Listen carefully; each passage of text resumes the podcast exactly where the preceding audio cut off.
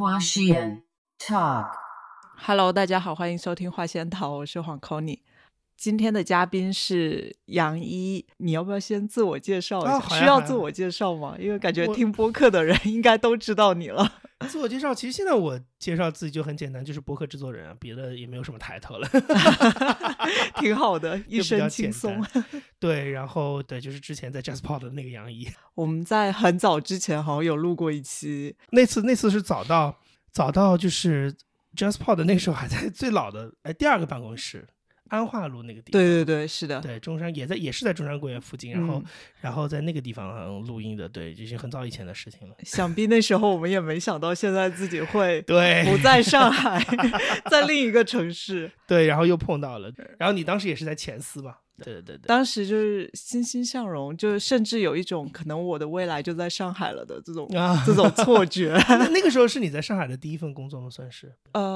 我搬去上海后，我先 freelance 了一阵，然后又开始工作。OK， 然后工作生活都还挺顺利的。OK， 对，就那时候你在上海的感觉是怎么样的？21年那个时候应该有一点吧，就是因为那个时候在上，我那年应该到上海14年，快15年。嗯。对，然后我觉得那个时候对上海的生活已经非常非常习惯了。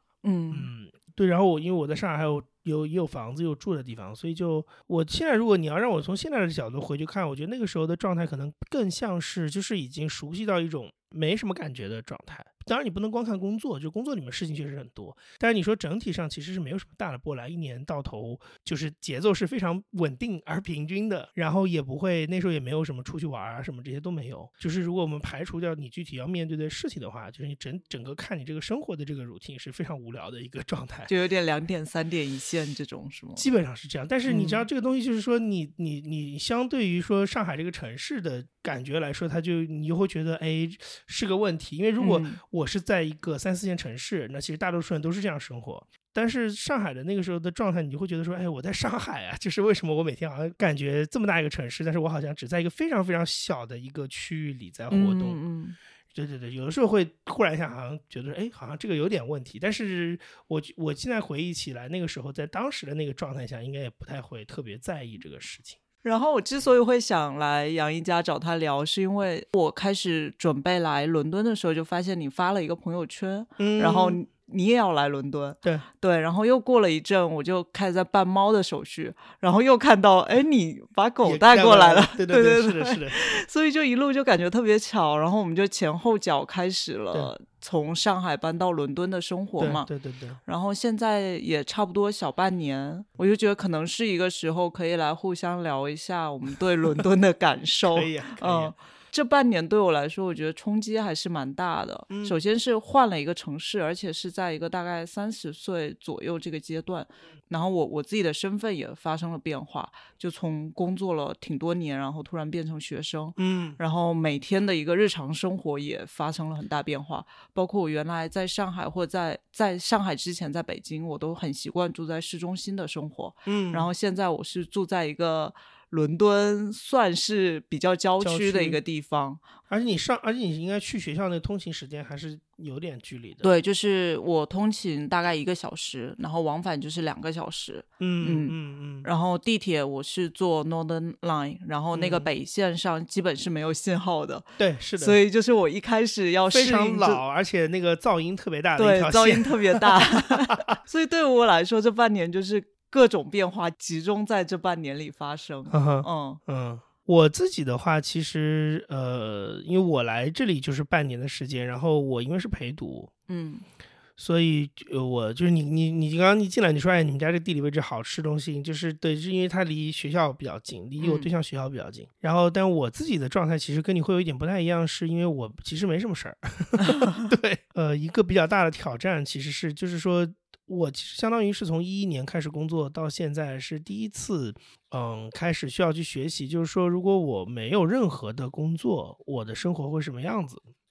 这个对我来讲其实会有一点，就它是其实蛮激发我去需要去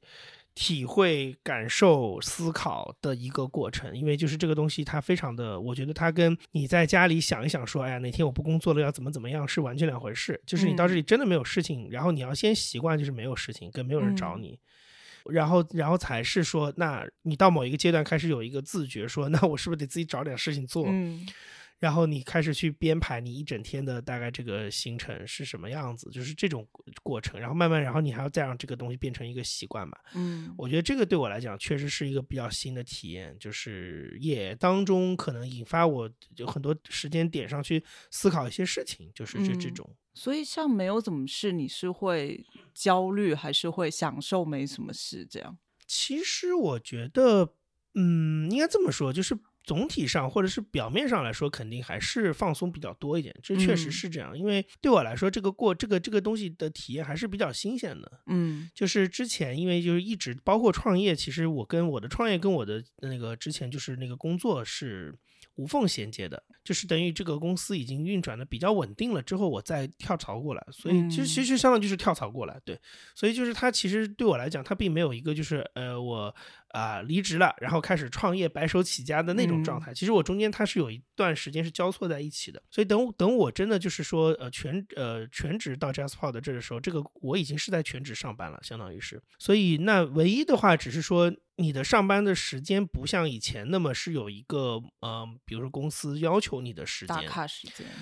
对，就是或者其实以前的电视台也没有打卡。我觉得以前电视台的那个状态就是媒体的那套，就是 deadline， 死线来要求你，就是你每天你可以2点钟、2点半、3点钟到办公室都行，但是9点钟就是直播，然后你所有的活就是得那个时候得干完，晚上得干完，然后你这个事儿完了之后，9:41就是直播一结束就是随便你就。第二天再重来，就是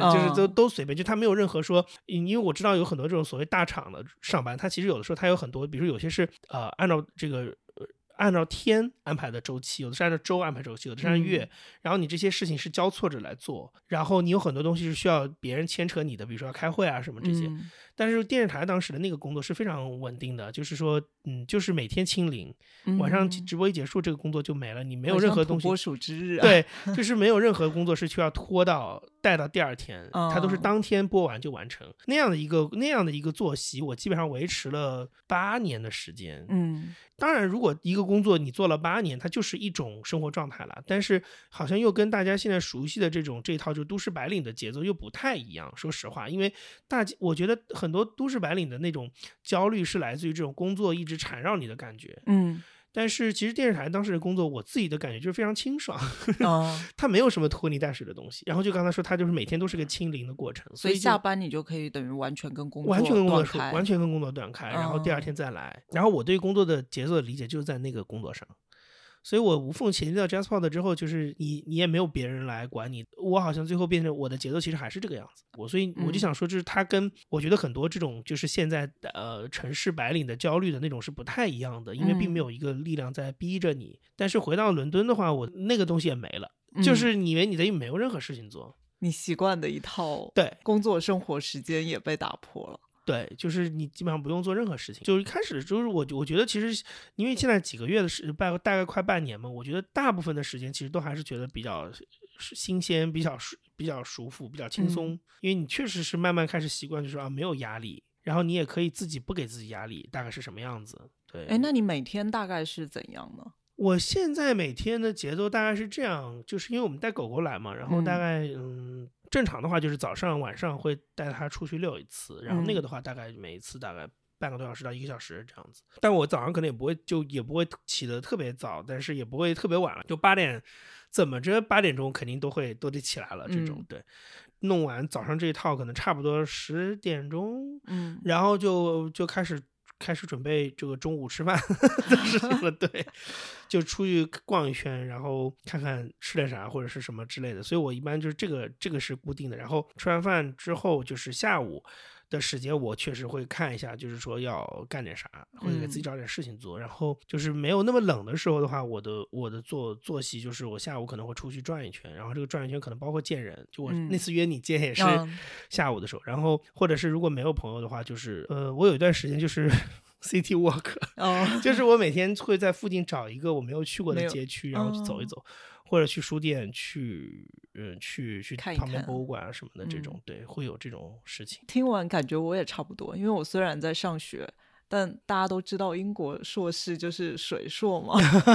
所以我其实除了期末结束前两三个礼拜要一直赶，其他时间都还挺松的。我一礼拜去学校去个两三天，然后其他日子有时候，尤其是之前冬天晚上4点就天黑了，对，是的，有时候中午做完饭洗完碗吃完，结果已经夕阳了，对对，然后就一天就很快就过去，我就一开始也会很不适应这种。这边冬天确实是，我已经说了，我已经跟好多朋友讲过这个事情，就是我觉得冬天第一年还确实是会有点不习惯。我后来慢慢理解，就是为什么我们从小学英语，就是说英国人特别喜欢聊天气，就是你后来发现这里的天气是真的是你每天需要 care 的事情，对对对，因为你发现它对于你的生活的侵入太多了。这个我觉得它天气不仅仅是不完全是下雨，实际上我来的这半年有可能是因为全球变暖，我不知道，我觉得雨没有我想的那么多，对对对，而且伦敦的雨是来得快去得快，基本上我是后来真的就是习惯了，就是说我如果走在外面下雨，然后我可能到一个超市里躲个20分钟就没了。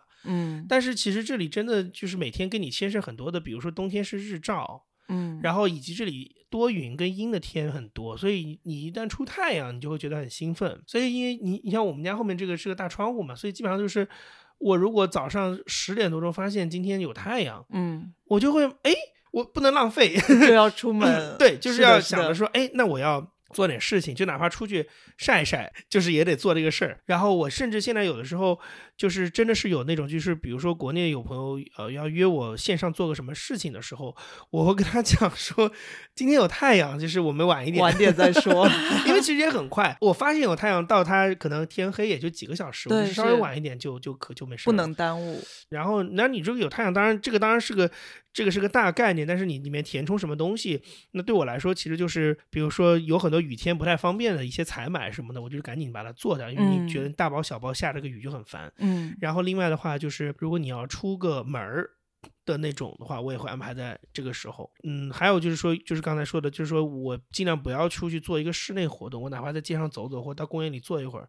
就它至少是对这个报答，对吧就有太阳的一个报答，对，就是不要浪费这个事。所以我现在确实是对这个事情开始觉得有点敏感一点了我觉得我跟你应该是比较像因为我就是早上起来一看到太阳然后就要出门，而且我现在住地方边上就是各种屋子，在那个树林里的时候 对太阳感受就特别强，对，然后那边很多老人啊，然后还有一些可能早上晨跑的人，他们也都是赶着太阳的时候，对，是的，所以那个时间点就能看到很多人都在热情拥抱太阳。对对对对对，是，我觉得这个确实是你要说生活伦敦半年来讲，我觉得这可能是对我来讲确实是学到了一个东西我之前还发过一个极客，就来伦敦之后有一个单词，就是我没有可以记，但现在记得特别牢，就是追走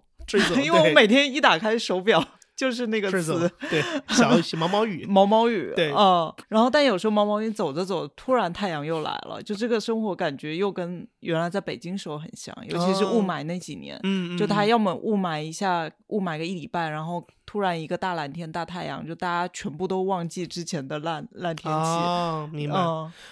然后我到这里之后也开始理解说为什么以前会听说什么英国人跑到欧洲去度假什么的这个事情，就是后来发现这是个刚需。对，就我到11月底那时候就是也是刚开始，就是每天4-5个小时，我后来受不了，然后因为我出来之前有申根签嘛，我就真的10月底去了西班牙，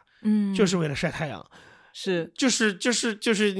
国内的人听了就觉得这个就是很荒唐的事情，但是就是或者是他觉得就是那种跟那个梁朝伟什么喂鸽子一样，但是就是这边的人可能真的需要这个。说到这，我上次去西班牙的时候，然后在餐厅吃饭，隔壁有一桌大概60几岁的夫妇，就听到他们说他们也是英国来的，然后一问他们家是住在 Archway 那边，就离我们家可能1-2站地的地方，然后他们是每年会去西班牙，我是去塞维利亚在南边一个小西班牙的那个海边小村嘛，他们应该在那有个房，或者是长期租了个房，他就是受不了的时候就去那边住。对，他们就每年冬天会去那住2个月，对，然后冬天过完再回来。对，然后这个东西其实我也是后来来了之后才慢慢发现说，原来这个伦敦它的纬度其实在国内可能相当于东北哈尔滨，对对对对对，它是很高的。然后像你是福建人嘛，我是安徽人，然后我们其实都没有这么北的生活经历。对对对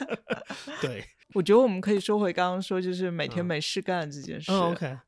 我之前听过你当嘉宾的另一期播客，然后我觉得有一个对我感触还挺大，或者说还挺多共鸣的。就是我发现我来伦敦后花了很多时间在做一些很具体的事情，比如说去超市。对，就像我们家那一片它是有一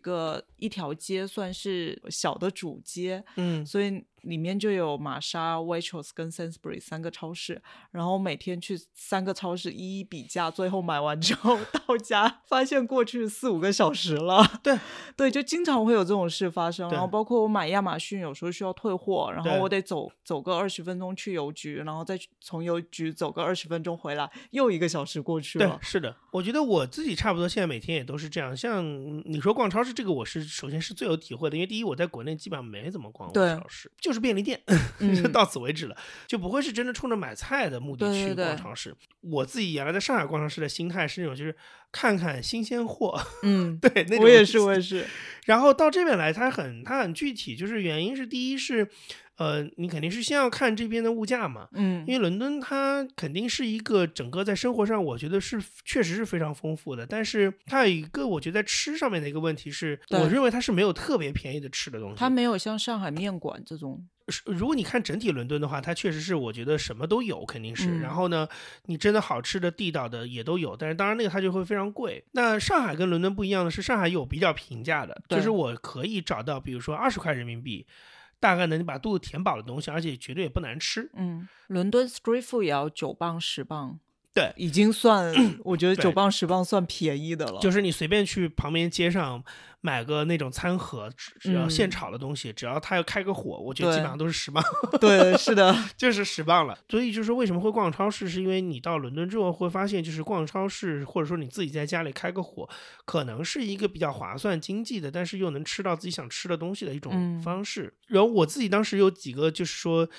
感受比较印象比较深的，第一个事情就是那个 tote bag。就这个东西以前在上海就是文青装用的，是，对，现在这就是买菜，回到它的本质，它就是一个买菜的包。我现在每天出门都会带个 tote bag， 但是就里面不会放书，里面是放菜。嗯，对，我现在出门就是比如说我去上学，我就背一个正常的包，然后里面一般还会再带一个帆布袋，就放学回来要先买些菜然后再回去。对，然后第二个就是说我觉得其实英国的超市蛮好逛的。对对对，一开始去的时候我觉得可能对很多就是刚来的比如留学生来说，就是大家其实有点懵，然后你会根据自己的惯性去找那些你原来在中国可能就本来就是你熟悉的东西，比如说蔬菜你都认识，那些散装那些透明包装的蔬菜，那些菜你都认识，那你可能会去买，要么你就是直接挑可乐或者是冰淇淋，就是这种大家你看包装看品牌大概就能认得出来的东西。但我后来发现比较有意思的事情是，其实它里面包含了很多就是当地人吃的，但是你原来在中国其实不太会买的东西，然后那些货架其实挺多的，而且你可以慢慢逛，然后你每天发现一点东西却觉得特别有意思。对，比如说我可以说一个东西，这边有我发现这边有个东西叫 Pork Pie。嗯，那个东西其实就是一个上海肉月饼的平替。我就是这么看的，因为我后来就是也是很意外的发现了这个，也是在 meal deal 里先发现的，因为我每次 meal deal 也会拿一个不一样的 snack，然后我就发现了这个东西，然后我就吃下去的感觉，我就说这个不就是冷掉的肉月饼吗？嗯，因为它就是里面也是猪肉的，然后而且它甚至有那个猪肉油的那个洞。嗯，然后它的皮是就是冷掉的，就不是你从锅里现出来的那种肉月饼，就是那种放冷掉的隔天的肉月饼。嗯，但它只不过是皮不是那种酥的，它是硬的，就是像蛋糕一样的那种。然后我当时觉得哇，就是你懂吗？就这个东西就是你在国内你不可能知道这里有个东西叫 pork pie， 然后你也不可能知道说它跟肉月饼很像冷掉的肉月饼。嗯，对，就是类似于这种。然后你就会发现很多，比如说这边有个什么 Scottish egg 那种裹了那个裹了面包糠的炸鸡蛋的鸡蛋，然后还有各种就是罐头的菜，就是包括什么那个酸黄瓜什么这些东西，还有腌洋葱呀，对红橄榄紫甘蓝，对，然后那个橄榄，对，就是那个你哪怕是逛冰淇淋，然后你都发现哎，这边有很多冰淇淋其实国内就是没有过的，就是没吃过的。然后你会发现就是在这边冰淇淋变成一个我每周会去一定买的东西，以前我在国内是不会买冰淇淋的，就我真的想吃我就去便利店买一根就好了。哦，对，然后到现在到这边我就发现哎，我每天挺想吃冰淇淋的。我每天我觉得你的冰激凌可能是我的薯片啊，对对对，类似于这种。我来伦敦之后就是大量摄入薯片，我原来在上海几乎不吃薯片，然后因为这里薯片首先品牌很多，对，然后口味很多，对，嗯，然后而且它有各种薄的、厚的，然后波浪的、没有波浪的，然后 vegan 的、肉的，对，就选择太丰富了。开眼，而且我记得好像上次还有在别的播客也提到过，说啊，就是它里面会卖很多那个 baking， 就是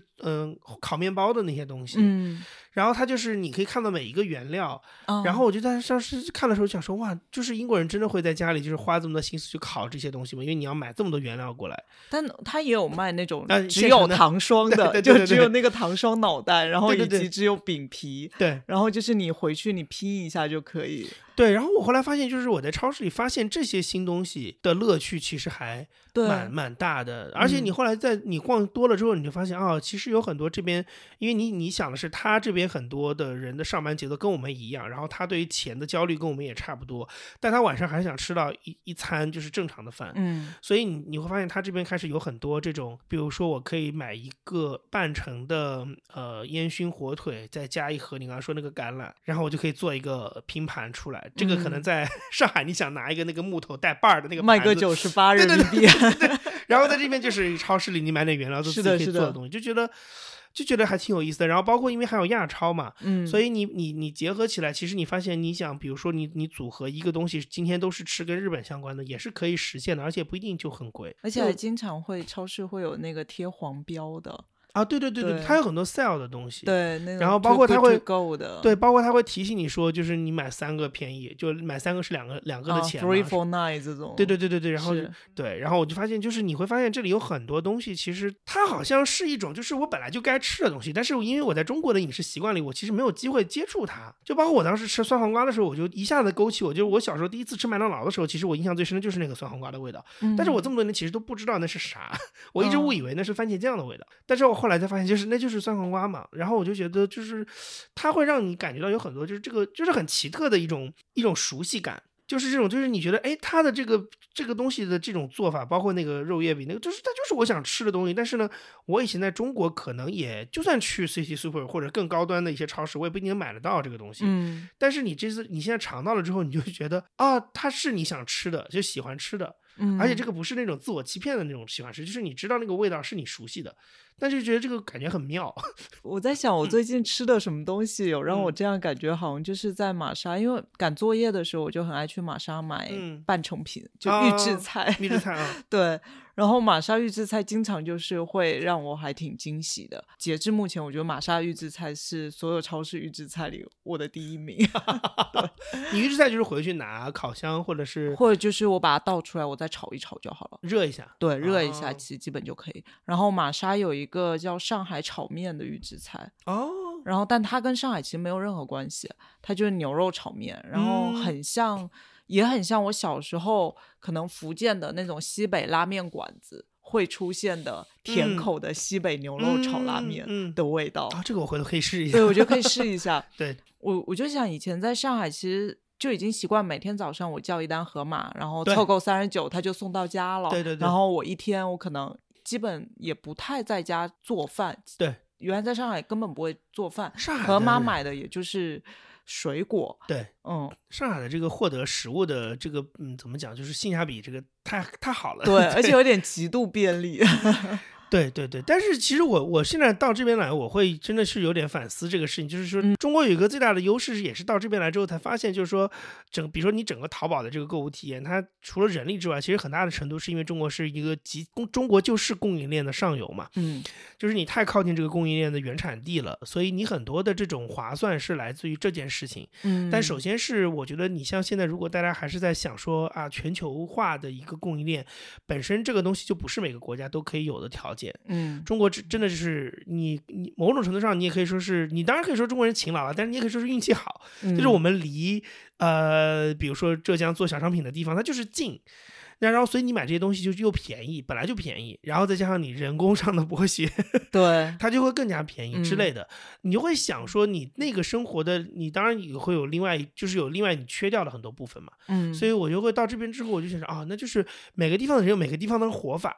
就是这种感觉会很强，对。因为我之前也试过从 Ocado 上买送上门的、嗯、在 Ocado 虽然它有一点类似原来叫盒马的体验，但也不太一样，因为 Ocado 你每次你都得买比较多，对，然后也没法预约当天，你可能预约明天或后天，对，但 Ocado 给我感受就没有我去逛超市那么快乐。是的，对，是的，我觉得一个是你刚刚说就整个超市它很多元，而且是除了那种有一种很陌生的熟悉感的这个，还有是它品类细分到比如说土豆，它有适合土豆片的土豆，适合整颗烤的土豆，然后所有的那个我觉得有点像第一次去水族馆或动物园一样。我觉得它有一个我这件事情我没有真的去考证过，但是我自己在瞎想，我觉得它是不是有点这样的一种感觉，就是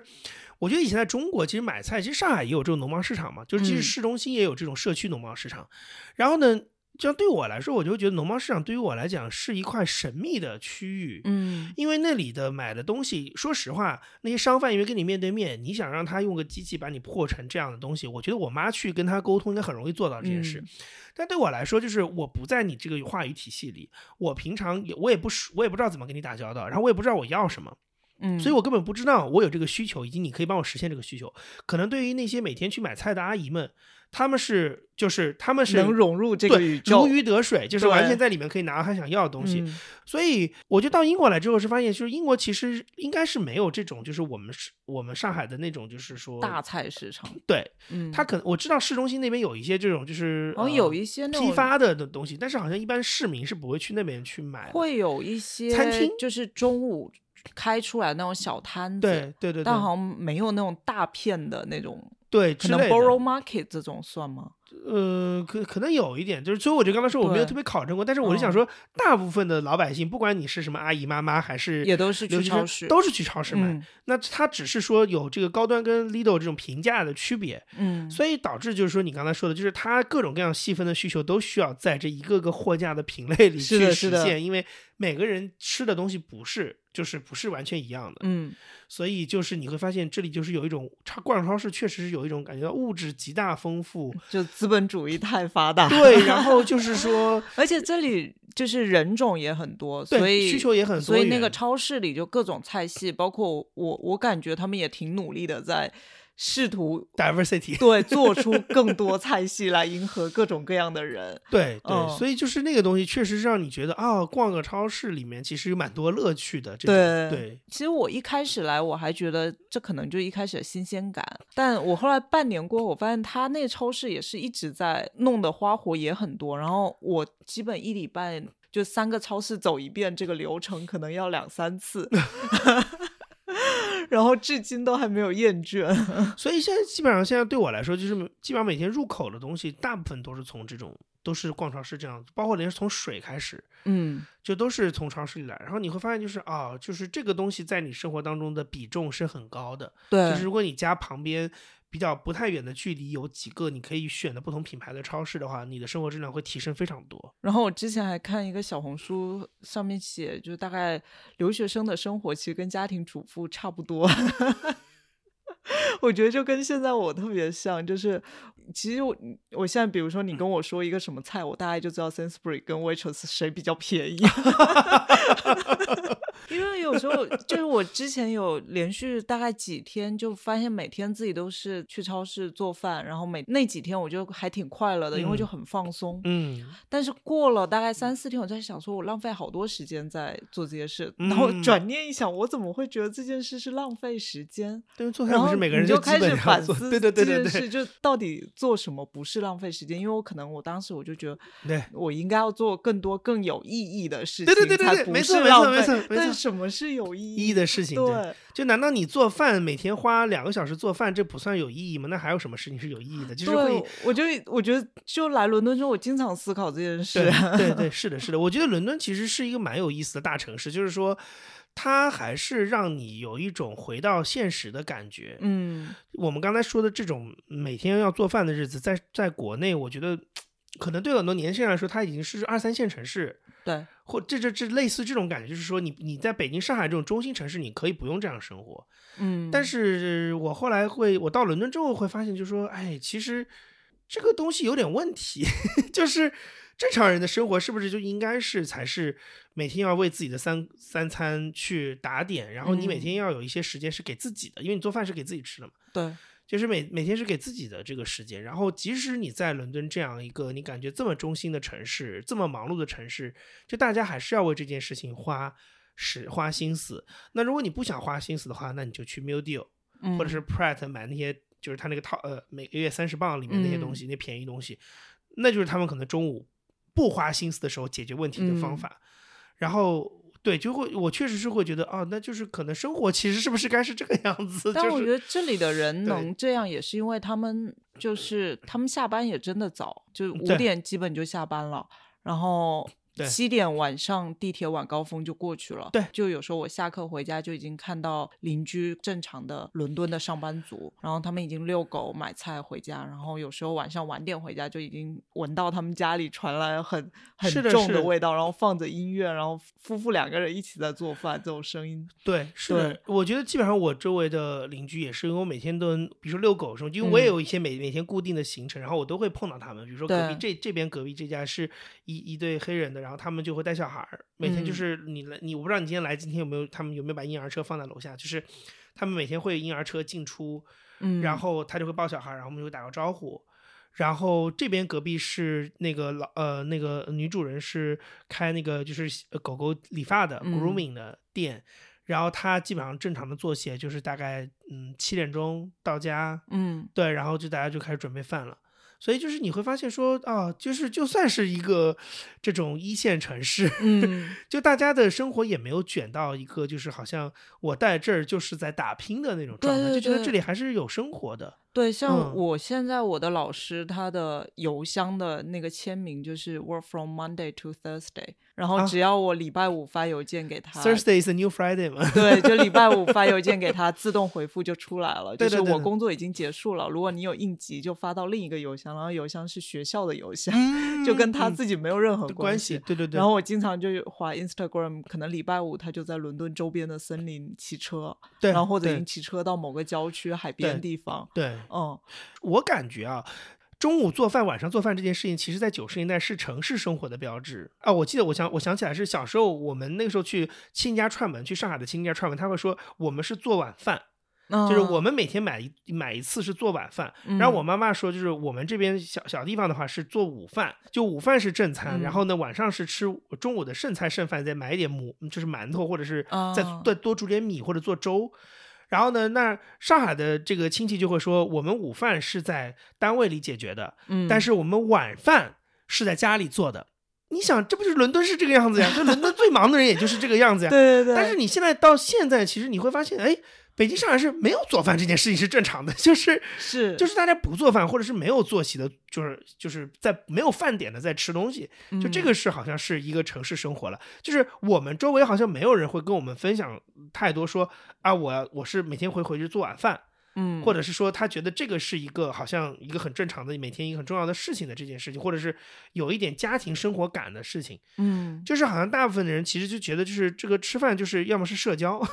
要么出去跟朋友吃，要么就点外卖。对，社交，要么就是自己点外卖就解决了就好。对，上海可能更像是一种精致的单身生活，在伦敦就是整个家庭感特别强。这个确实是有一个让我好像觉得来了之后就是说会重新思考一下的这种事情，因为你有很多这种生活是直接展示在你身上，身边，或者是说你自己身上也要参与一些。然后这个东西可能是以前在上海我觉得基本上没有什么机会给你思考，因为周围的朋友也不是这种生活状态，你就没有办法去考虑说啊，那我要这样过是怎么过，或者是我自己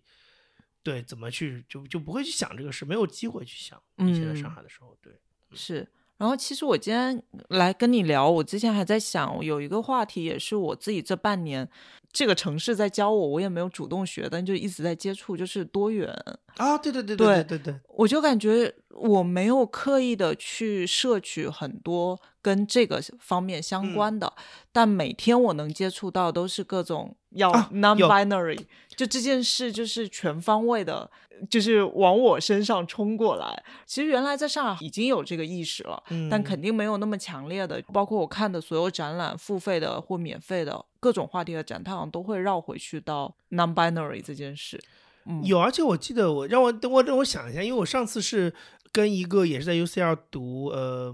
就是历史之类的，他是在讲一件事情，他就是说他们现在其实有一个很大的反思是，比如说博物馆里对于这种一些性别上的叙事，他会认为已经不够现代性了、嗯、对。比如说很简单的，就是他当时我印象特别深，他说你想一想，如果有一个博物馆的展示在展览一个壁画，比如说就展示一个比如说10000年前的 原始人怎么生活、嗯，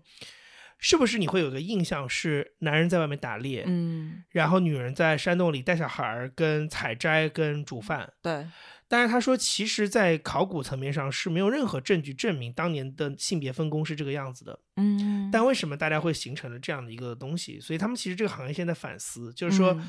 这东西是其实它就变成一个潜移默化的会给很多人去带来一种刻板的性别刻板印象的这么一个事情、嗯，那他就会觉得说我们其实要慢慢把这个东西要破除掉，嗯，然后我就发现啊、哦，就是对，就是你刚才说，就是到这儿来之后，就是这种在国内你觉得是一个特别前卫小圈子在讨论的，就是女平权，然后性别意识的东西，然后性别流动这种，就好像在这边是个非常正常，然后是每个人都会去 care 一下的事情，特别是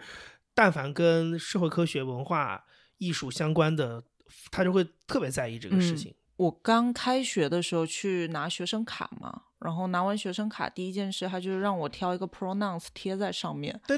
嗯、就你不会想这件事，我肯定是个女孩，那这有什么好挑，我就是 she 或 her 嘛。对。但是后来我就在想这件事，就我是个女孩吗？我告诉你哦，这个事情在我这里是特别明显的是一个事情，是我跟老外聊天的时候，我经常每次就是 his 跟 her 这个东西的词，我其实没办法马上反应出来，因为我们在中文里讲它这个发音，嗯，这个 pronunciation 它就是一个音，虽然你写法是两三个不同的它，但是你发音就是一个它，所以我用那个习惯来讲的时候，我也是不分的。嗯，所以我后来才发现哦，就是 pronounce 就是为什么他要让我写 pronounce 是这个原因，就是、嗯，他也不是说你也，我觉得对我来讲，他很实际，就是说他不是说你自己认同自己是什么，而是说你希望我叫你什么，以及这件事情是需要分的。嗯啊，就是我觉得在我刚才那个场景里，就是特别觉得啊，这个东西需要想一下，因为我就后来发现说，是用 his 还是用 her， 就是我需要去想一下这个事情，但是就是因为我的中文的习惯是不分的，对，所以我是乱讲的，嗯，就真的是乱讲的。然后我就是每次都是讲完了之后才发现说啊不对，然后我就再改了一下。对，我有好多次都是跟老外讲话都是这个样子，但是他们也就是他也不会特别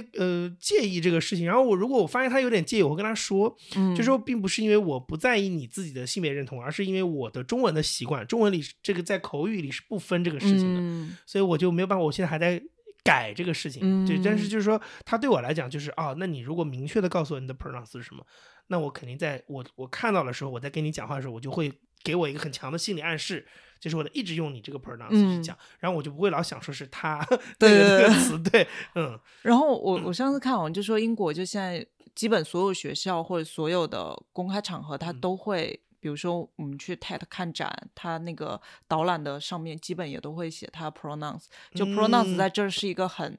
主流的一件事情。对。然后我刚看了一个采访，他就说其实就是要让这件事变成一个很平常的事情，对，才会让那些没有长成他看起来那样的人，对，不会让他觉得很奇怪。我开学的时候其实我就很自然拿了 she her 嘛，后来我就在想这件事，我就去搜了一下那 they 跟 them 是怎样呢，然后我就开始去搜，后来发现大概几年前 Guardian 的采访里面就说到有一个女孩，一个18岁女孩，她是生活在一个 queer 家庭里长大，然后是有2个妈妈、oh, okay. 然后她会知道自己不喜欢 girly 的东西，要说她是个男的，她也很讨厌自己是个男的，所以她从10岁开始就选择自己的 pronounce 是 they them， 然后我就发现我跟他其实可能是有点像的，因为我也不太喜欢很 girly 的东西，然后同时我也不想自己是个男的，对，我现在就是卡在我要选哪一个这个，然后在面对这个选择的时候，你就会觉得说，我都已经30岁了，我都还不知道自己是个怎样的人。OK，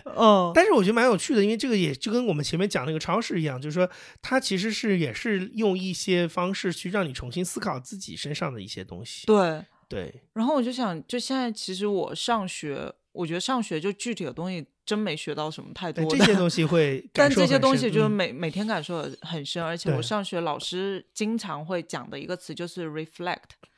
就不管你做什么你都要 reflect， 没错。而且就像你刚刚说博物馆那个，上学期有一门课是讲设计方法，然后它是一个类似 workshop 那样，就是可能之前有很多各种各样的研究方法设计方法，然后什么人类学啊民族志啊那种有的没的，到课程的最后列出了10个，然后老师这时候就会问你说这10个里你们有没有发现什么共性。反正大家一轮讨论之后，后来发现这些共性都是他们的提出者或者他们在这些理论里比较卓有成就的都是一些死掉的老白男啊，对对对对对。然后就会让你开始反思这些事，为什么是他们，就那个叫学术霸权的那个，对，为什么是他们。对，然后开始又研究图书馆事情的时候，然后图书馆现在的分类方式，上课上到最后大家有没有发现这件事有一个不太对的地方，就这个理论又是一个死掉的老白男，就好像每大概2-3节课都会有一节课的最后，对对对对对，都是你要思考这件事。对，这个现在就是那个包括像现在学术圈很喜欢讲什么反介质什么 decolonization 什么，都是这些事情，就是说你有没有意识到这个东西它的 perspective 它是站在一个殖民者的角度去看，而不是在一个被殖民者的角度去看。然后那你要怎么去就是你的解职义务，你要怎么去从一个 global south 什么全球南方的角度去看这个事情。就好像这个东西确实，尤其就是我刚才说在人文社科这块是讨论特别多的事情。的确在英国这样的社会，可能在美国这种移民国家更是如此，就是说你的社会当中有各种各样不同的人群，这件事情是一个你不能回避的事情了。你这个国家可能你的人的普通人的生活当中，你就会不断的遇到各种，就是你必须站在他者视角去对共情去理解的东西。如果你是只站在自我的角度来说，它只会让冲突发生以及让冲突变得更复杂。所以就这个东西可能是我觉得这些思考就是它能够在这边不断的被提及的一个非常非常非常现实的点，就是你的确你的生活当中就会遇到这些事儿。然后回过头来也是我觉得很多国内的人不能理解的是也是在这个地方，因为国内我的感觉是大家在表面上对于这种人跟人之间不一样这件事情其实没有那么大的直观的感受。因为国内的时候其实我们生长环境大家都是还是蛮大一统，都是汉人嘛。对对对对对。然后还有就算少数民族人大家也都讲普通话。但是你看其实我到这边来之后我就会想说，其实中国为什么在大家讨论当中会有这么多地图炮的东西，你其实是有分野的，但只不过这个分野它表面上看不出来。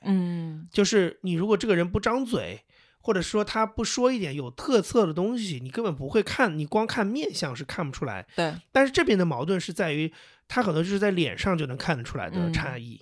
所以这个太直接了。然后这个是跟就所以这个东西就是我刚才说，就是可能国内的人他觉得这边太白左了，就是他体会不得了这个矛盾的复杂性的原因在这儿。就是说这边有很多的东西是你就是光看脸不说话都能看出来的差异。那这个东西你就需要去破除，就是然后你而且这个破除是你得从根儿上去破除。就是比如说你不能产生一种情况是因为我举个有个经典的例子，就是说是因为这个语言当中没有这个词，所以就没有这个概念，所以这个用这个语言的人就没有这个概念，他会觉得就是这件事情在这里是不能发生的，不能这样。其实也跟刚那个 pronounce 这件事是一样的，就是你要多提把它变成一个正常的事情。 对，但我有时候觉得还挺绝望的，因为尤其是我读的专业叫 graphic branding 嘛，其实它就是要做很多很品牌的事情。然后我在学习的事情的时候就是你要一直反思品牌是不是资本主义的帮凶。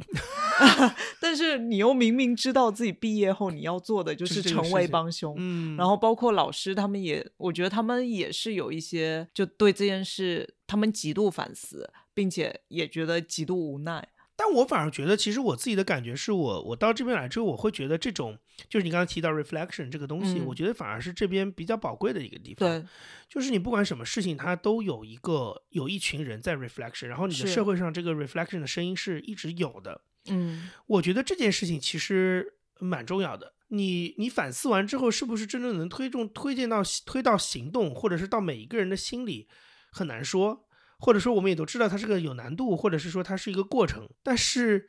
你这个社会里一直有人在反思这件事情，其实还是挺重要的。但我觉得他们是真的能做点什么的。我前几天还看了一条新闻，因为我之前我就对那个英国的社会住宅突然感兴趣，然后我就一直在搜这方面东西，然后前几天正好看到一个新闻，是 Southwark 那边有一个奶奶，然后告那边的 council， 告赢了。他为什么告呢？因为 Southwark 前几年做市生化改造，让整个 council 的房租都变贵了，然后附近都变贵了，然后奶奶一己之力就是对，就去告，然后就说他胜诉了，然后这件事就给很多很工人阶级的人一些力量。因为我觉得在国内有一个就是大家觉得有一个不用思考的问题是，比如说生活要进步，之类的，或者说我的发展就要变得更快，我要发展得更好，这就是没有反思你会导致的一个结果。对对对，就是你觉得它就应该是这个样子，但是没有什么事情是应该的嘛。就这个当中你有非常大的反思的价值。你说人类就是应该进步，谁跟你说人类就应该进步？然后以及这个进步什么样的方向上的进步才是该的？对，对吧？就是它这就是缺乏反思会导致的问题。然后就是你会觉得那因为我那天前两天为什么你刚才提到这个事，我会感觉有点有感，是因为前两天有个人跟我讨论，就是 AI 以后会对媒体有什么冲击。然后我就跟他说，我说在西方有一个不太一样，就是因为你一直有，第一你有工会或者是行业协会的这种像美国有演艺人工会，这边也有工会组织嘛。然后另外一个就是说，因为你的社会包括学界一直有这种反思，所以它会让这个过程变得没有你想的这么顺利。就是说我当然知道以现在人工智能发展的水平，可能未来3-5年，比如说媒体或者是内容产业里，可能相当部分的工作就是不会让人在做的。因为你从性价比的角度来说，雇个人他就是不如直接买一个机器来的方便，而且它的产量又这么的稳定，对吧？但是问题是这边有很多人他会在考虑这个事儿，就是我们之所以为人，是我们要工作的权利，我们要有能够提供我们创作的空间。是的，那你不能说因为你只是一个经济上的计算，就剥夺了一些人的这个东西，即使他做的没有那么高效。我觉得这边的反思有很多时候是在这个地方在发挥作用，就是他会觉得我要保障每一个，因为人终究是个有血有肉的东西，那机器是个机器，对吧？所以就是说他会觉得你不能说因为机器它高效便宜性价比高，你就能把一个活生生的人的权利，然后这些东西都把它替代掉了。所以我就会发现说你这个在西方的语境里，这个事情好像跟你在国内不太一样。因为去年其实那个好莱坞的罢工就很大程度就是因为很多平台在介入 AI 的参与一些生成式内容或者是编剧啊什么这些，那人的编剧就会觉得这个东西你威胁到我了嘛，所以他就会有这个事情，然后他就会逼迫你去谈判，那其实最后还是有结果的。所以就是你会发现说但是那就是回到刚才说那个问题，对于国内很多人就会觉得说，那你这不是阻碍人类的进步吗？可是问题是人类的进步是人类的进步，你人都没工作了，你这个进步的意义是什么呢？是的，是的，所以就是反正我就觉得就是，所以我就回到刚才，其实你刚才说 reflection， 就我觉得西方是会有人在做这个事情，然后这个东西其实会让我觉得有点安心。就是说，如果你没有这个反思的声音，它是有这个是会让你觉得有点恐惧的，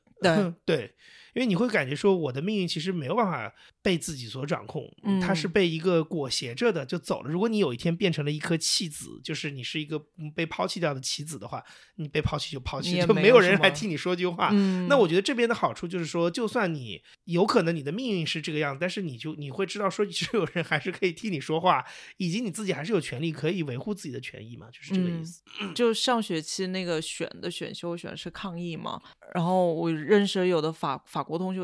我觉得上学有一点挺好，就是认识的同学都是来自完全不一样地方的人。就是我很羡慕读书的，就是包括我对象的读书的原因，就是大家的朋友是比较多元的，然后我是等于我没有一个自然产生这些连接的一个场所，就我得自己去找，就很吃力。然后就跟那些同学交流的时候就发现，就亚洲人的苦各不相同，欧洲人的快乐也不能说快乐，就欧洲人的一种优越性也是各不相同。就法国人说到抗议时候，就是他也说他从小就周末没事干，全家就去街上走一走抗议，然后可能抗议政府，然后抗议完，所以就是我们当时在提案的时候，就法国人提的案，就你能感受到他现在21、22岁吧，能感受到他从小的教育里可能就是有很多 reflection 的东西。对，他的那个设计方案是一个给小孩子的一个抗议小书，然后因为他觉得说对他来说20岁抗议是很正常的一件事情，明白，但应该让小孩有这个教育，从3、4岁开始就是知道抗议不危险，抗议是好玩的，并且抗议就你能为这个社会发声是你的一个权利。然后他的方案里就是一直在说这件事，然后他说的时候我就想，20岁抗议很正常。就是对，然后你之前其实我觉得在这之前我也没想过这件事，就我也不会反思到抗议这件事跟我自己有什么关系。就是而且这个其实你刚刚说这个东西其实跟我们前面讲的那个就是你说保护什么人的那个是有关系的，因为像你刚刚说那个老太太她可能是通过诉讼的方法做到这件事情，但是你像这边其实很多都是通过罢工跟抗议来做到这件事情。就是对于老百姓来说，你要想要维护自己的权利，你的工具箱是很多的，你不一定说，而且就是即使是你打官司有某种程度某一些层面上它可能难度跟这个你的成本的消耗也不一定像国内那么高，所以大家对很多这个事情的就是我维护自己的权利要做点事情这件事情的理解会不会很不一样。因为在他这里他会觉得这个事情不是一个难上天或者说我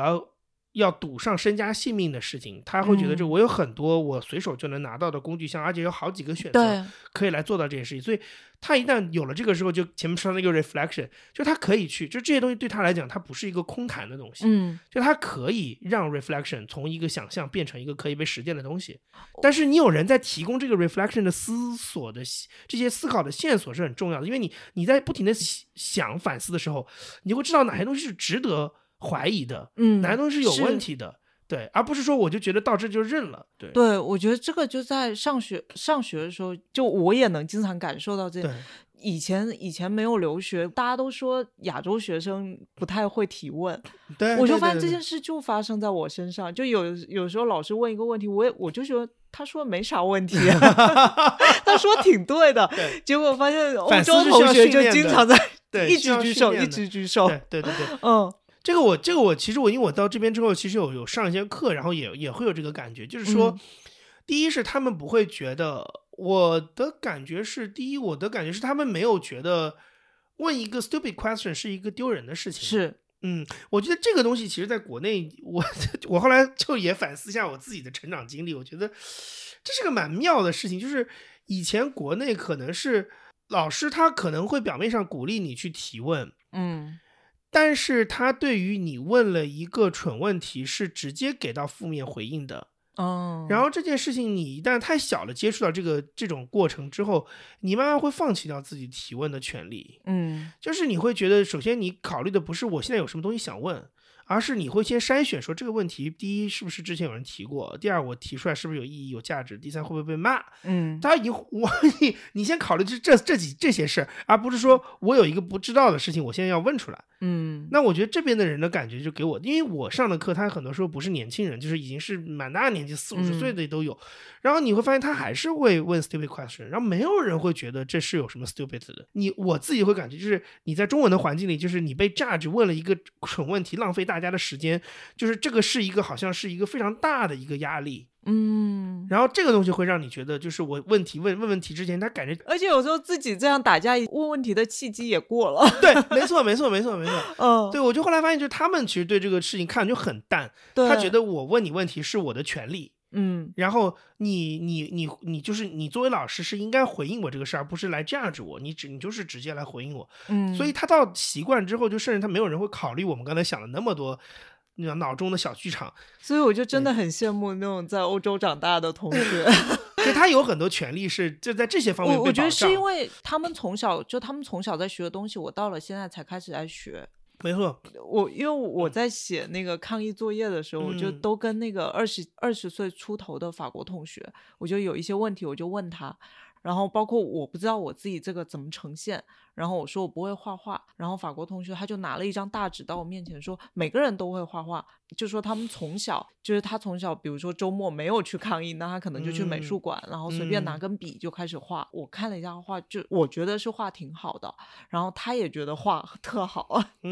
对，就他这种就是很自信，然后我对自己画画就是完全没有自信，因为我从小我就不会画，我爸妈也说我不会画画，而且我爸妈会反复的跟，就每年或者我小时候每年春节只要有别人来，我爸妈可能就会说什么让我去上兴趣班，结果我都不会画，就这种事他会一直说，所以我从小观念里我就不会画画。对，然后那次那个法国同学拿一张大纸我们就一起画嘛，就一个20岁出头的法国同学他就会跟我说我画得很好，然后应该多画，然后我就在想这件事可能是他3-4岁的时候他父母对他做的，然后他很自然而然的就是放到了我的身上。我有一个这个你说这个我有非常直观的体验，因为我元旦过来之后在英国上了一个就是我第一次上线下的就是广播的 workshop，然后因为之前都是线上课，我觉得感觉没有那么强烈，我觉得线下课就是我相当于去体验了一整套之后，我就发现其实它就会让你，它的目的就是让你把这个东西的心理门槛降低。就它2天的课其实上下来之后，我觉得第一是对我来说还是有收获，然后第二件事情是你最后就是花了1天的时间去做了一个3分钟的片子出来，然后每个人自己做一个3分钟的故事，然后你整个这个相当于你整个做这个片子流程是拆在2天的课程里，比如说你这个里面要用到的录音就是你头天下午采访课里用到的，所以然后你整个这个过程完了之后，其实他最后会有一个点评，就每个人的片子听一遍，我觉得给大家的是一个非常正面的激励，就是首先是老师会告诉你说你看你能做完这件事情，因为这件事情没有你想的这么难，这些工具这些软件它也不是遥不可及的，就是你只要知道基本的东西你就可以做。我的目的就是让一个这种看上去你觉得哇这个平常在广播里听到这么好听的一个东西，他把每一个环节拆开来，然后他拆成2天的课，你就按照他的这个流程去学，你就可以很快的做成这个事情，然后另外就是他最后还会给你一轮的反馈，所以他其实都是在帮助你把这个东西做到，但是他最后就觉得 OK 你做到了就好了，他不是那种竞技式的，对对对，是我要排个1、2、3名，我要怎么怎么样，他就觉得他最后的那我印象特别深，他整个课文是那个时候讲到5点半傍晚的时候，他说 See everyone could do podcast, everyone could do radio， 就是他说每个人你们都可以做这个事，你看我们第一次1天前我们第一次见面的时候，每个人在介绍自己，没有一个人是就可能除了我以前是做过播客以外，其实他们都不是做 radio 背景的，都有，但有可能有记者啊什么，但是基本上都没有做过音频，但你看每个人都能做，你每个人都可以拿着一个3分钟的自己的作品离开这个 workshop，然后我就想说这个东西其实还就是你要跟我们以前这种学习对学习这件事情的理解完全不一样。哎，你这么一说我就想就又回到水硕这件事因为我上课中我们那个课程里也很多类似的 workshop，上礼拜有一个 workshop 就是早上11点的时候老师突然说下午我们的 workshop 就是等到下午3点的时候就你小组嘛，然后小组要一起就你挑一个品牌然后做一个装置，那个装置不体现出那个品牌，但要体现出品牌的本质出来，然后我们选的就 Patagonia， 然后就下午那3小时其实就你要先去思考 Patagonia 本质是什么，然后老师就拿了很多乐高呀，然后各种纱布啊，大纸张呀，卡纸呀，木板呀什么的，然后所有的手工小道具放在前面，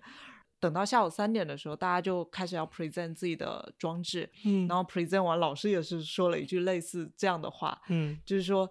早上的时候肯定以为自己做不完，但你看下午3点的时候大家都呈现出很好的东西你们享受其中这就对了。对，然后老师其实就这样，就上学期也有大概2-3次这样的课，我就之前我就想说我20几万学费就来这拼乐高对，经常会有这样的想法出现。我对象因为他们就是我那时候来之前跟他说，就是你不要特别在意成绩什么这些东西，就是你学到你觉得你想要的东西就好了。但是你要就是中国背景的学生，他就是忍不住会进入到那个状态，就是哎呀，我觉得这个 presentation 就我们这个小组作业没做好，我就觉得好难受。这有什么难受的，就是他没有想让你从这里出去就变成一个大师，就是没有必要这个样子嘛。但是好像就是对我们的教育的这个东西已经变成我们的血液当中一部分了，惯性，就我就希望很，我希望很有用。对，但是你一到那个环境里，你就会进入到一个我是一个竞争者的那个状态里去，然后我就觉得我如果不赢，我就有很大的失落感。但是这个东西其实是很，我自己说啊，这个用个重词，我就很病态，就是哪有那么多需要竞争的事情？很多时候大家就是开开心做个事就完了。但是你好像就一到那个环境，你马上就切入到一种就是完了不行，我如果没做好就好丢人啊什么什么。但是其实其他你周围那些老外根本就没有这么，就没有脑子里没有这根筋。对对，就是这种感觉。现在也很多小组作业嘛，然后就不同小组你能遇到，有时候你就是跟比如说跟韩国人印度人一个小组，有时候就跟欧洲人一个小组，你就发现每个地方人大家真的都不一样。 对，就跟不同国家的人工作也有在打破自己的刻板印象。比如说我就觉得中国人美国人和中国人特别像对，是我最大的感觉就是美国人跟中国人也太像了就是在这边如果是读书的话其实挺开心的，我觉得挺开心的，因为你有一个很好就遇到人太不一样了。对，是的是的是的。然后你可以建立一个就是就像你刚才说的，就是你可以在这种就是大家其实在共同做一件事情的角度当中去看到很多东西，就这个确实是很不一样。就是我觉得对你刚才你讲的说是就是说你做品牌，然后这边也会消费主义，其实反思消费主义其实是一样的，就是他也觉得就人不应该变成是一个买的机器，然后商家只是聪明的用那些手法让它变成驯化它成为一个机器，他会觉得这当中是有一些问题的。就是人应该有自己的想法。所以我记得我上次跟 Bessy 录《冰洋录》的时候，我没有聊到这么深，但是我后来聊到后面的时候，我自己其实开始有想这个事情，就是说我觉得这边的那个广告就是 marketing 的环境跟国内完全不一样，我觉得跟这个有非常大的关系。就是说他还是会觉得我的目的不是为了要骗你啊，是或者引诱你来完成这个消费，他还是会觉得是我觉得这个消费他得是先尊重你是一个独立自主的消费者，我只是给你，我可以给你各种提醒、暗示、强化你的印象等等等等等等，但是最终还是要由你，尤其是现在，我觉得尤其对什么 Gen Z 来讲，他们更在意，就是我已经听到好几个这边 agency 的人跟我说，其实 Gen Z 的人是非常 value driven 的，就是说你的品牌你光按照老一辈的那套方式去给他这些印象什么的都没用了，就是他得相信你跟他是在一个价值观里的才行。那这个其实我觉得就是在国内几乎没有人去思考这个事。因为我去上学期我看的一本书也是我们那个就是要读的书目里一本书，就叫 Authentic， 就 Authentic 应该是过去我不知道其他国家是不是，反正英国过去10年整个广告业很强调的一个词，就不仅是 Gen Z， 包括各种品牌做 campaign， 你可能一开始做 campaign， 你肯定是那种女人要很美，类似这种 campaign， 没错，对对对。但到后面多芬开始做广告，它可能就是会各种维度的美，你怎样，你 authentic 才是美， 对，所以它是一直到现在 authentic 都是他们做品牌或者做广告很强调的一件事情。对，就他好像现在也进入到一种就是说有跟我们做这种媒体内容是一样，就是你不能指望有一个大众的东西了，他就是分众的，就是跟你更像的那一群人在使用你。就是但是其实这个就是他的，你知道，就是他的这个角色的主场变了。他从我品牌觉得我要引领你变成我，这样驯化你变成我，而是说你就是你。对，但是说你跟我靠得近，那我们就更近一点，可能另外一个品牌离那个人更近，那你们就是那一群人，他是这种感觉了。我刚才就脑子里突然想到，就是这2年大家都在想，觉得哎呀，女性是一个我能够上位的，就是能帮这个品牌迅速变成热点的一个，就是能够被利用的东西。但是你这个品牌本身呢，你的Authentic里有没有女性，你可能从来就没有想过，你只觉得这是一个很好的热点，你可以去薅一下。就是你懂吗？就是这个我就觉得是蛮典型的一个例子，就是你这个品牌其实一点都不女性，你只是觉得这2年大家都在关心女性，所以然后女性是这个愿意花钱消费的，然后你就去讨好她，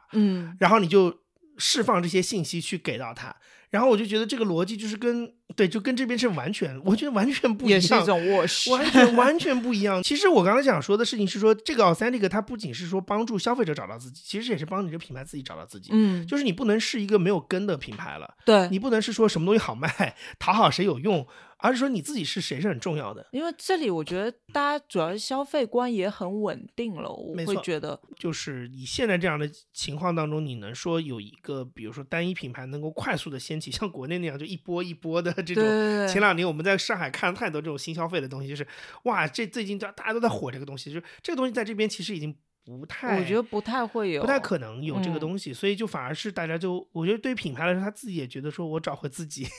我自己是谁很重要，然后我去跟我很像的那群人去有一个更深入的连接，嗯，会比较有用。我原来工作也是，我们都以为 Gen Z 应该是怎样，所以我们要做怎样怎样 Gen Z 的活动，对，就大家都是这么说，对，为什么品牌要这么试图取悦 Gen Z？ 对，尤其是你的管理层都是年纪大80、70已经我们这种90都算老的了，就已经不理解 Gen Z 了，没有人知道 Gen Z 到底是怎样的。我其实说实话，我觉得你聊这事情，我觉得我确实有一个很好奇的，就是说我自己在国内，因为后来在 JazzPod 这几年也确实跟很多品牌打交道，然后我也有一种感觉，就是说完全是旁观的感觉，就是说国内其实很少有一个公司在创业之初或者是在开始之初去真的想说我自己是谁，就是他好像就是 reflection， 就对这个东西想的很少，就是好像有一种就是我是什么样子，其实是外部是什么样子，然后大家互相塑造的过程，他好像不太会有一种说我是什么，然后比较清晰的去思考这个事。我觉得这个是我来这边几个月之后，我觉得感觉跟国内的就是你知道在 marketing 这个方面我觉得最大的不一样，就是我觉得这边每一个大部分的企业其实还是有一个比较清晰的一个自己的风格在，对，然后他并不觉得说我要讨好每一个人，他觉得就是我要展现我自己的这个 unique 的东西是比较重要的，就是但是你要在国内就是他想讨好很多人，其实弄得你自己也很累嘛，对，也很被动。但这边就确实是觉得就是比如说你刚才回到那个超市就是这样，就 Lido 他绝对不会想要去吸引 Waitrose 的消费者，是，然后 Waitrose 他吸引的那群人也不会就是也不是 Lido 要拼死命去争取的，我们只是在给这个社会提供不同的，但是你也很难去比较说我们俩的策略谁更成功，因为我们可能打的市场都不一样，我们所有的东西就背后包括不仅是品牌的层面，包括我的选品供应链选址一切都不一样，就我们不一样的东西太多了，那我们俩怎么比呢？就是对，就是你只能是说，那你看你作为一个消费者你就很实际，你就是这几家你都会逛，对，你不会只盯着一家的，那其实这个是一个这边展现出来的这种就真实的对一个消费者来说面对的状态，那我觉得国内它其实还是有一种那种集中化的就热潮型的，就是哇我现在全部都把所有的眼光跟流量都集中在我这里，然后但是这个东西我只是觉得以现在的这种时代变化就很难长久了吧，就是会有这种感觉，你到底是谁最后还是一个需要被回答的问题嘛，就是你所以那是就是为什么我上次在备忘录我讲的一个思路，就是说就是英国这边的很多品牌其实你如果要做跟中国或者说华语的人有关的市场，你不要再去绕到国内去做了，因为这两个体系差太远了，你的学习成本也非常高，那这儿就有很多你可以直接开拓的但是也是讲华语的人，而且这个市场也不小，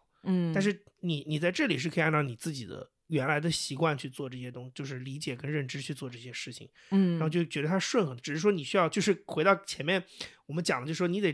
得关照到它的 diverse， 就是那这中国人就是需要被 diverse 的这么一群人，就是他就是这个多元化的其中一环，你得注意到他们是谁，然后你得看你怎么去跟他发生联系，而不是说你觉得跟这群人发生联系的方式就是回到微信回到小红书，然后去学一套其实在我们刚才讲的那么一套他那种中心化的逻辑当中产生的一些东西，然后你来套，这个其实未必是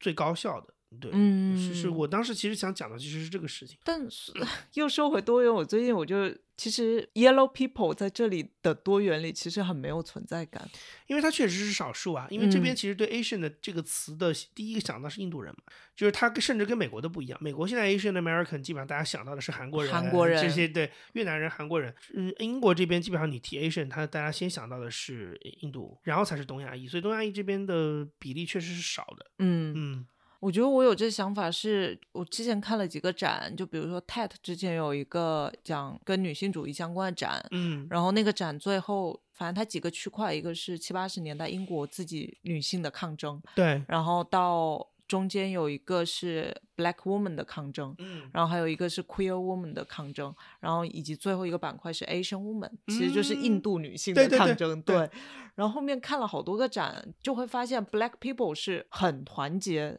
在抗争自己的权益，但好像 Yellow people 就没怎么见到。我觉得英国的叙事，我自己的也是粗浅的看法，我觉得就是有一点我跟就是从中国来的朋友聊天的时候，我会有一种非常大的感觉，就是我觉得伦敦基本上还是一个比较来往往的地方，嗯，就是说大家在这里真的能扎得下来的人是，嗯，就是那些，然后大部分人其实来这，比如说最典型的就是留学1年回去了，嗯，或者是说可能在这边工作几年然后就跳了，嗯，就是它是属于这样的一种状态，所以在这里就是来往往的这个状态比较多，嗯，那反而是说我选择在这里长期生活定居下来的人是就是那些的，嗯，那这个当然是会带来一个问题，就是说因为你同时段在这里的这个所谓 yellow face 的人的数量是多的，但是他在心理上是愿意为这个长期 sustainability 的东西，就是可持续性做努力的力量是少的，嗯，这个是我自己观察出来的一件事情。然后你刚才说那个印度裔那个也确实是我10月底的时候去参加一个就是也是 radio 但是学术的一个会，然后他们中间就有一个也就是这个展示的环节，他其实讲那个 case 就是说这边的印度裔从上世纪60年代开始，怎么样通过先从做一个 community radio 开始，慢慢去用这个广播的渠道去 amplify 自己的声音，嗯，然后去凝聚自己社区的力量。然后他们到后来一直推动到，就是他们有个 milestone， 就是 BBC 开始有了一个叫 Asian Network， 就是 BBC 有一个广播频道，就是专门是为这个人群服务的，嗯，就它是非常产业里的事情，但是它基本上讲了就是这个历史过程，就是怎么样从一个好像是伯明翰的一个小电台开始，嗯，然后为当地的印度裔社区服务开始，而且他的服务也不是用那个 Hindi， 他是用英语的，嗯，就是印度味的那个咖喱味英语，他是这种，然后开始怎么样去凝聚这个他这样的一个脉络。后来你就发现他们的确，他们现在在英国有这样的一个社会地位，也是有一相当的，他不完全是因为人多，对，我觉得是有一群人在做这件事，对，就是他有很多人，你会发现我们当时开会的时候有好几个就是学者的论文就是关于这个，然后一些就是印度裔的女生，然后他们就是有参与，比如说他自己就是一个可能南安普顿吧那边的一个就这种印度裔社区电台的主播，嗯，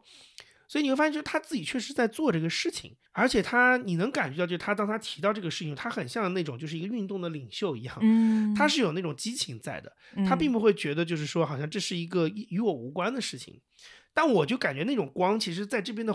就是 yellow face 比较少能感觉到，我觉得这个也是我自己之后我还挺想研究一下的，嗯，我看那个 Black Woman 抗争的那个展，你就能看到他们都是一个群体一个群体出现的，对对对对，我觉得跟你刚刚说那广播有点像，都是从一个小小的社区里的女性互助，对对对对，然后可能小的社区变成一个 council 里面的女性互助，对对对，然后后面整个英国的 Black Woman 大家一起做点事，嗯，因为我上2个礼拜去剪头发理发师是个马来西亚人，他跟我说他个人经历哦，他是华人2代，被家暴从家里跑出来，哦，所以一路跑到英国，反正是一个还挺励志的一个坚毅的女性吧。但他说到自己在其他人的时候，他就会说这是他们的命，他们跑不出来，就他会用一句话概括这件事，但我不知道这是不是个例，这个语境我觉得放到展览上，我看到 Black Woman 以及之后反正我就有开始在看一些英国黑人女性群体的一些书嘛，然后其实他们好像没有那种这是命这个想法，他们会觉得我帮助你就可以实现，对，他们其实是想互帮互助，大家一起跑出来，可能在我理发师的那个故事里，他可能会觉得说我跑出来是我自己争取杀出了，他也没觉得是运气好，是他自己努力杀出了这个血路，但你不出来是你不努力，或者说你的命就是这样，我也不能帮你。然后其实这个想法好像有时候我也会出现这样的想法，有点害怕又有点警惕这种事。你很难会觉得自己要为了一个大集体去做一件事情。上两个礼拜应该就在你家附近那个 Welcome Trust 那个美术馆看了一个免费展叫 Code of Beauty， 对，然后他展的最后也是一个黑人群体，一群黑人拍了一个纪录片，然后是 Black Queer 群体，然后整个制作团队都是黑人，然后也都是 Queer， 然后他们一起拍了那个片，就是强调过去这10年20年英国的，就你作为一个黑人你是隐形的，作为一个 queer 是隐形的，作为一个尼日利亚英国胖的 gay 那你更是隐形的就他就想强调这件事。然后看完那个纪录片可能20分钟吧，就全场白人黑人老的年轻的就都起立鼓掌反正这一段时间我就看到黑人的不同群体他们都在一起努力的做点什么，就这给我印象很深。你刚才讲的这个东西，其实你要真的说 yellow face， 我觉得有一个群体可能是会有可能离散港人。哦，对对对对对，是的，离散港人我觉得这2年在英国开始慢慢确实有一种社区感出现，这个是我确实是以前感觉好像在东亚人身上比较少的。但我觉得他因为后面有这个就是社会政治的这个原因在，但是你从结果的角度来说，就确实他有那个驱动力在凝聚力在之后，他结果上确实是这样。因为我最近现在你看我怎么会感觉到这件事情，是我现在 YouTube 上会看一些这种离散港人做的媒体，然后他会提供很多其实非常本地生活的资讯，而这个其实让我觉得就是一个比较典型的指标，就是他开始关注到在地的东西，他不会有一种就是我两边跑，对，他是就我就到这里，在这里就 settle down 了，我要融入这里了。虽然我是一个港人，但基本上回香港这事情对我来讲90%不可能了，我的生活就是在英国重新开始，所以他才会开始有这种。然后他那些媒体里面就会在讲，比如说这群港人里的故事，但那个故事他不是说我们想的那种，就是为什么你出来这种。而是说就是你在这里怎么打拼，多少年啦，做了些什么事情，开了一个小小的餐馆，然后怎么样，就是这些故事是非常 local 的，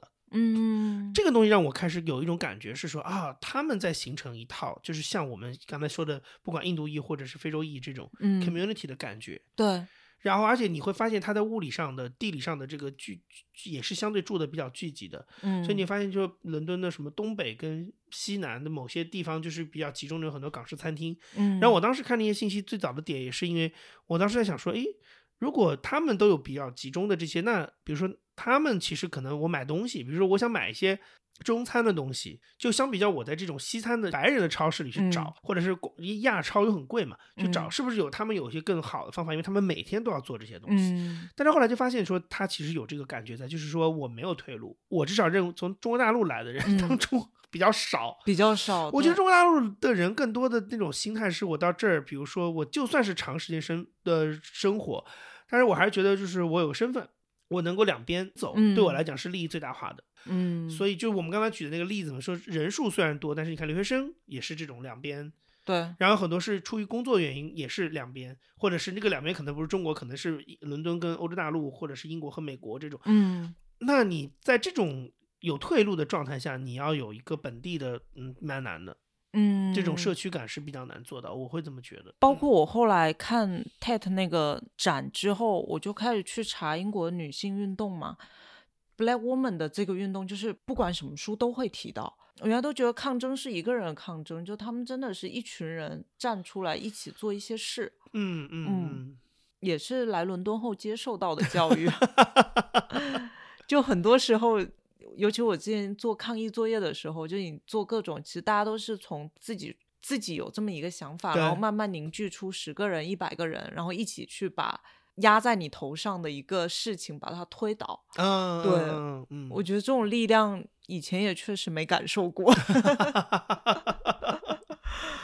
对，我觉得就我现在来伦敦，就是如果总结一下的话，也确实是这种。我觉得它跟你原来在国内去看外面，包括你短期旅行去看外面的状态就很不一样，因为你有很多东西你会发现，你了解的动力不是在看新鲜，是你觉得它可能跟你有关系，或者是它是以一种跟你有关系的方式出现在你面前，然后它迫使你去思考它。嗯，我觉得到这边来之后就学到了一些新的东西。嗯，对，而且我还挺就是感觉这个年纪过来也还挺好的，我觉得要早几年大学毕业后就来可能还想不了这么多。对，我觉得其实现在这个样子反而你觉得你在国内的这些积累的有一个参照系其实还是有帮助的，就是你会比较表面的去看待，你会觉得这边太平太慢，发展的不如国内好，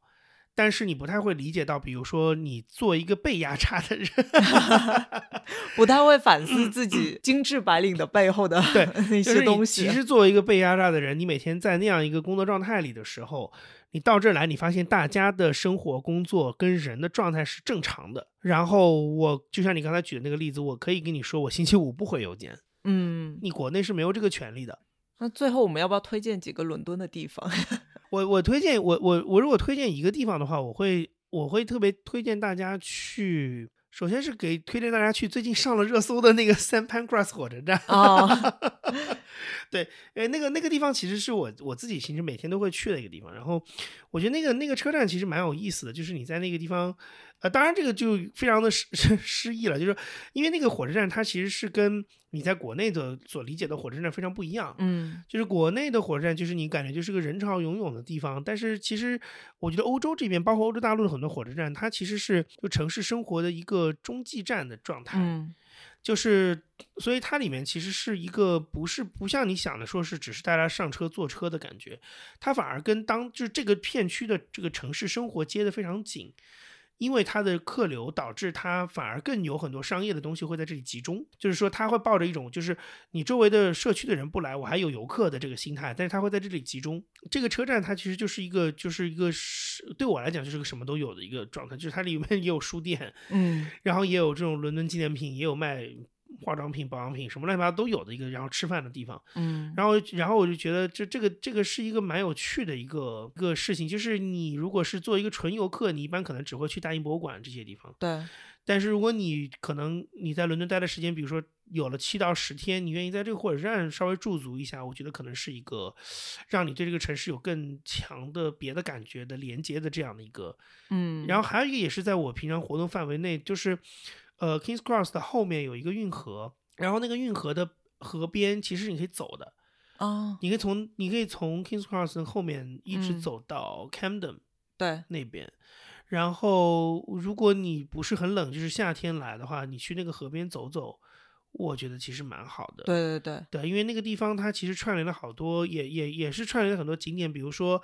英国有一个 Queer 的博物馆在那个河边的开头。 Queer Britain 是吗？对对对对， Queer Britain 在那个开头。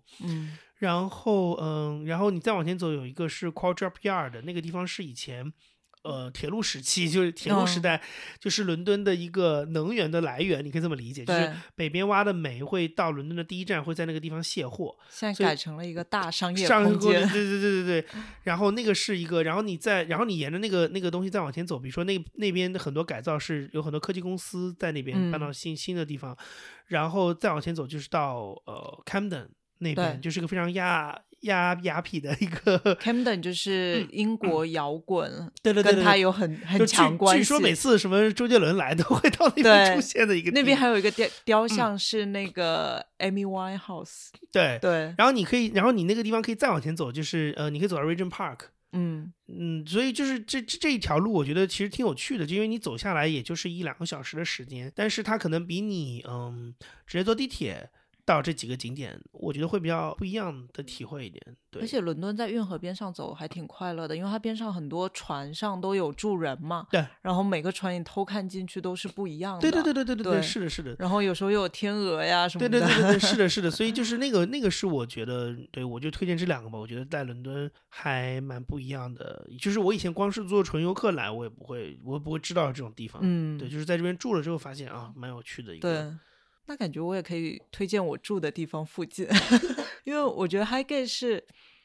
它在Zone 3嘛，所以应该是一个从杨一家到我家可能是要30分钟40分钟、uh-huh. 对，然后那边我觉得比如说我搬来伦敦后住在市中心，其实我也不太会主动去那，因为肯定心理上会觉得是有点远，对，但我现在住在那儿，然后每天又闲着没事，我就喜欢在附近逛一逛，然后就发现边上很有意思，因为它就有，首先是有很多woods，在小树林走，而且是那种很野的小树林，是没有花坛的树林，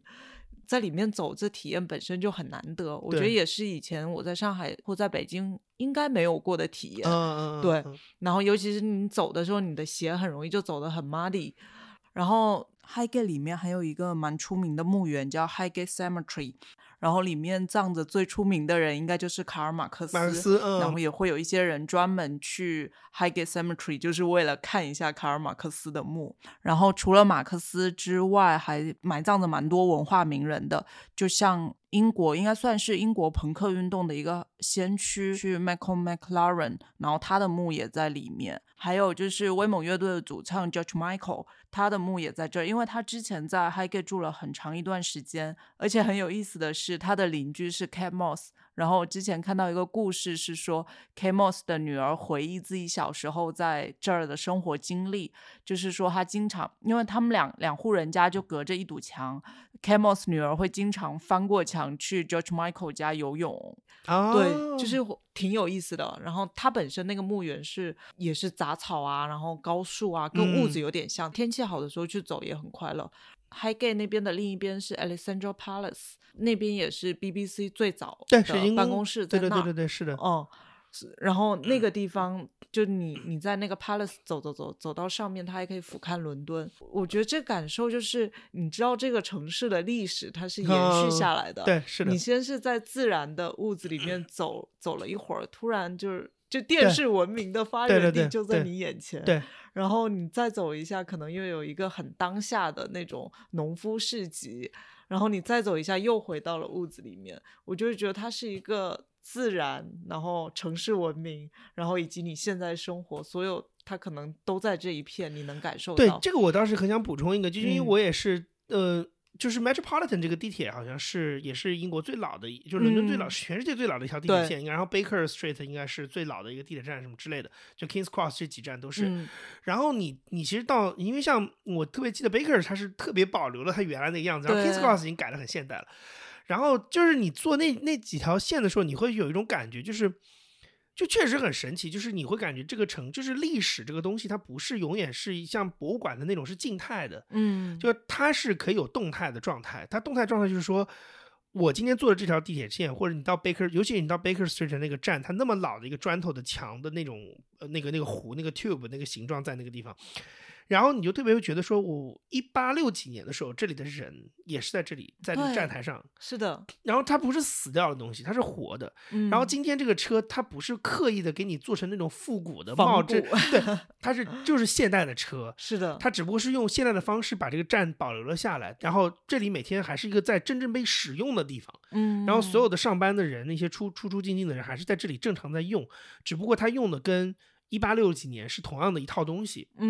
就这个感觉其实蛮妙的。我觉得这个好像也只有在伦敦这类的地方才有，对，就是因为你在国内其实说实话，就是中国虽然历史很悠久，但是所有的历史很快发生，跟你是隔断的，全是隔断。就上海其实你也仍然是这样，比如说你到外滩，它那个房子的确都是殖民地时代建的，也有100年，但是就是那个房子你很难觉得你有什么，好像你到那真的就是万国建筑博览，就是去看个展的那种心态。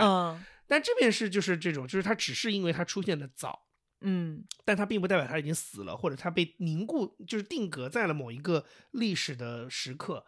它就是一直还在流淌，它以后会继续发展下去。我那天还在跟我对象说我这个地铁站开的时候，我们还是什么同治皇帝跟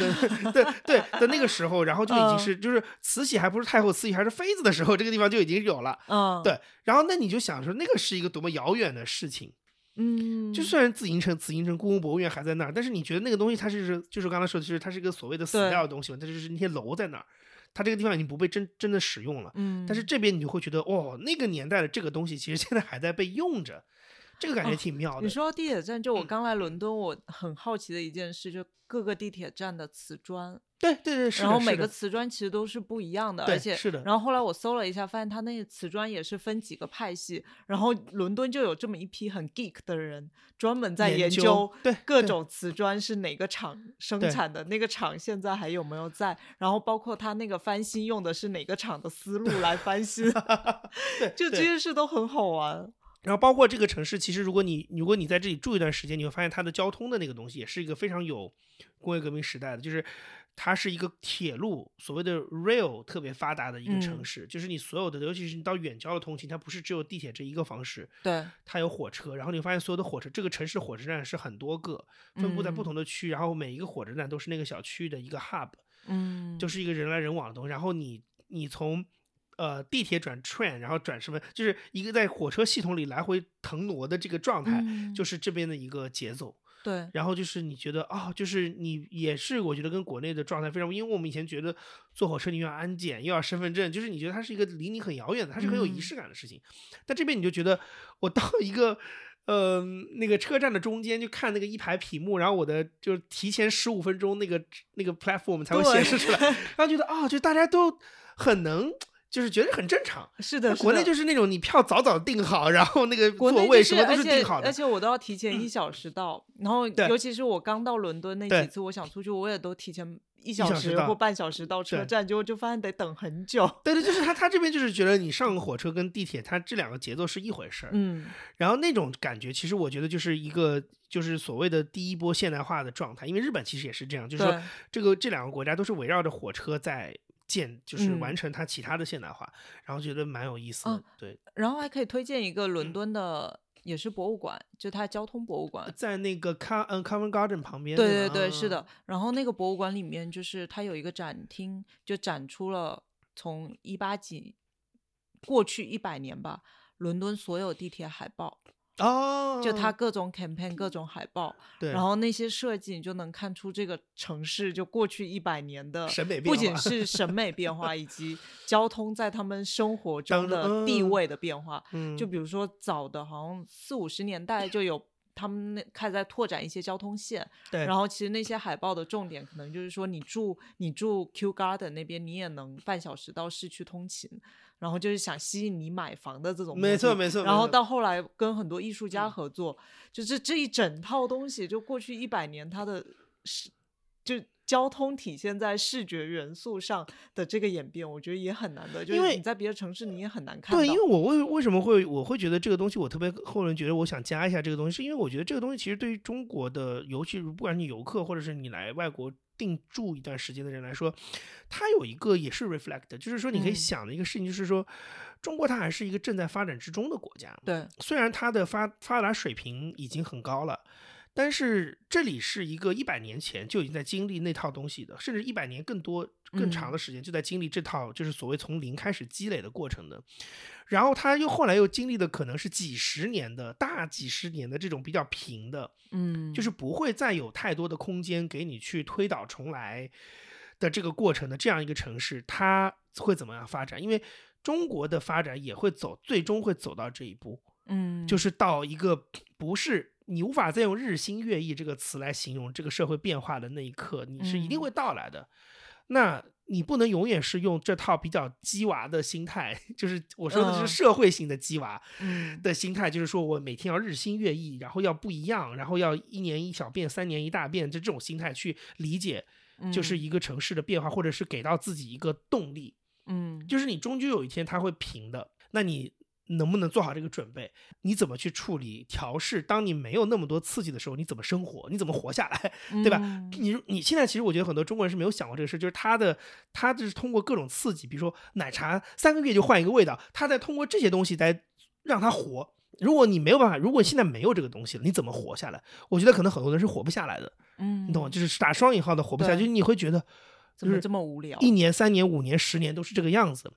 找到乐趣，找到就是我应该思考的问题，是 reflection 那些东西，就我该思考些什么。我觉得它像是可能中国这个社会发展再过几年的一个预演。我们最后推荐那个 attraction 为什么会讲到是交通工具，就是因为我觉得地铁它就是个浓缩的地方，因为它就是实实在在你能看到，就是一个150年甚至是170、80年跨度的这么一个系统，然后它在不同的阶段。怎么样去跟这个城市生活发生关系，因为这个城市的节奏也是在从20岁到30岁到70岁到80岁的过程，嗯，对吧？然后你们俩之间怎么去维持这个互动，就很有意思。 对真的说感动了好，那感觉今天聊挺多了，谢谢杨一。没有谢谢黄珂妮那今天就聊到这，好，拜拜。Wash away, wash away.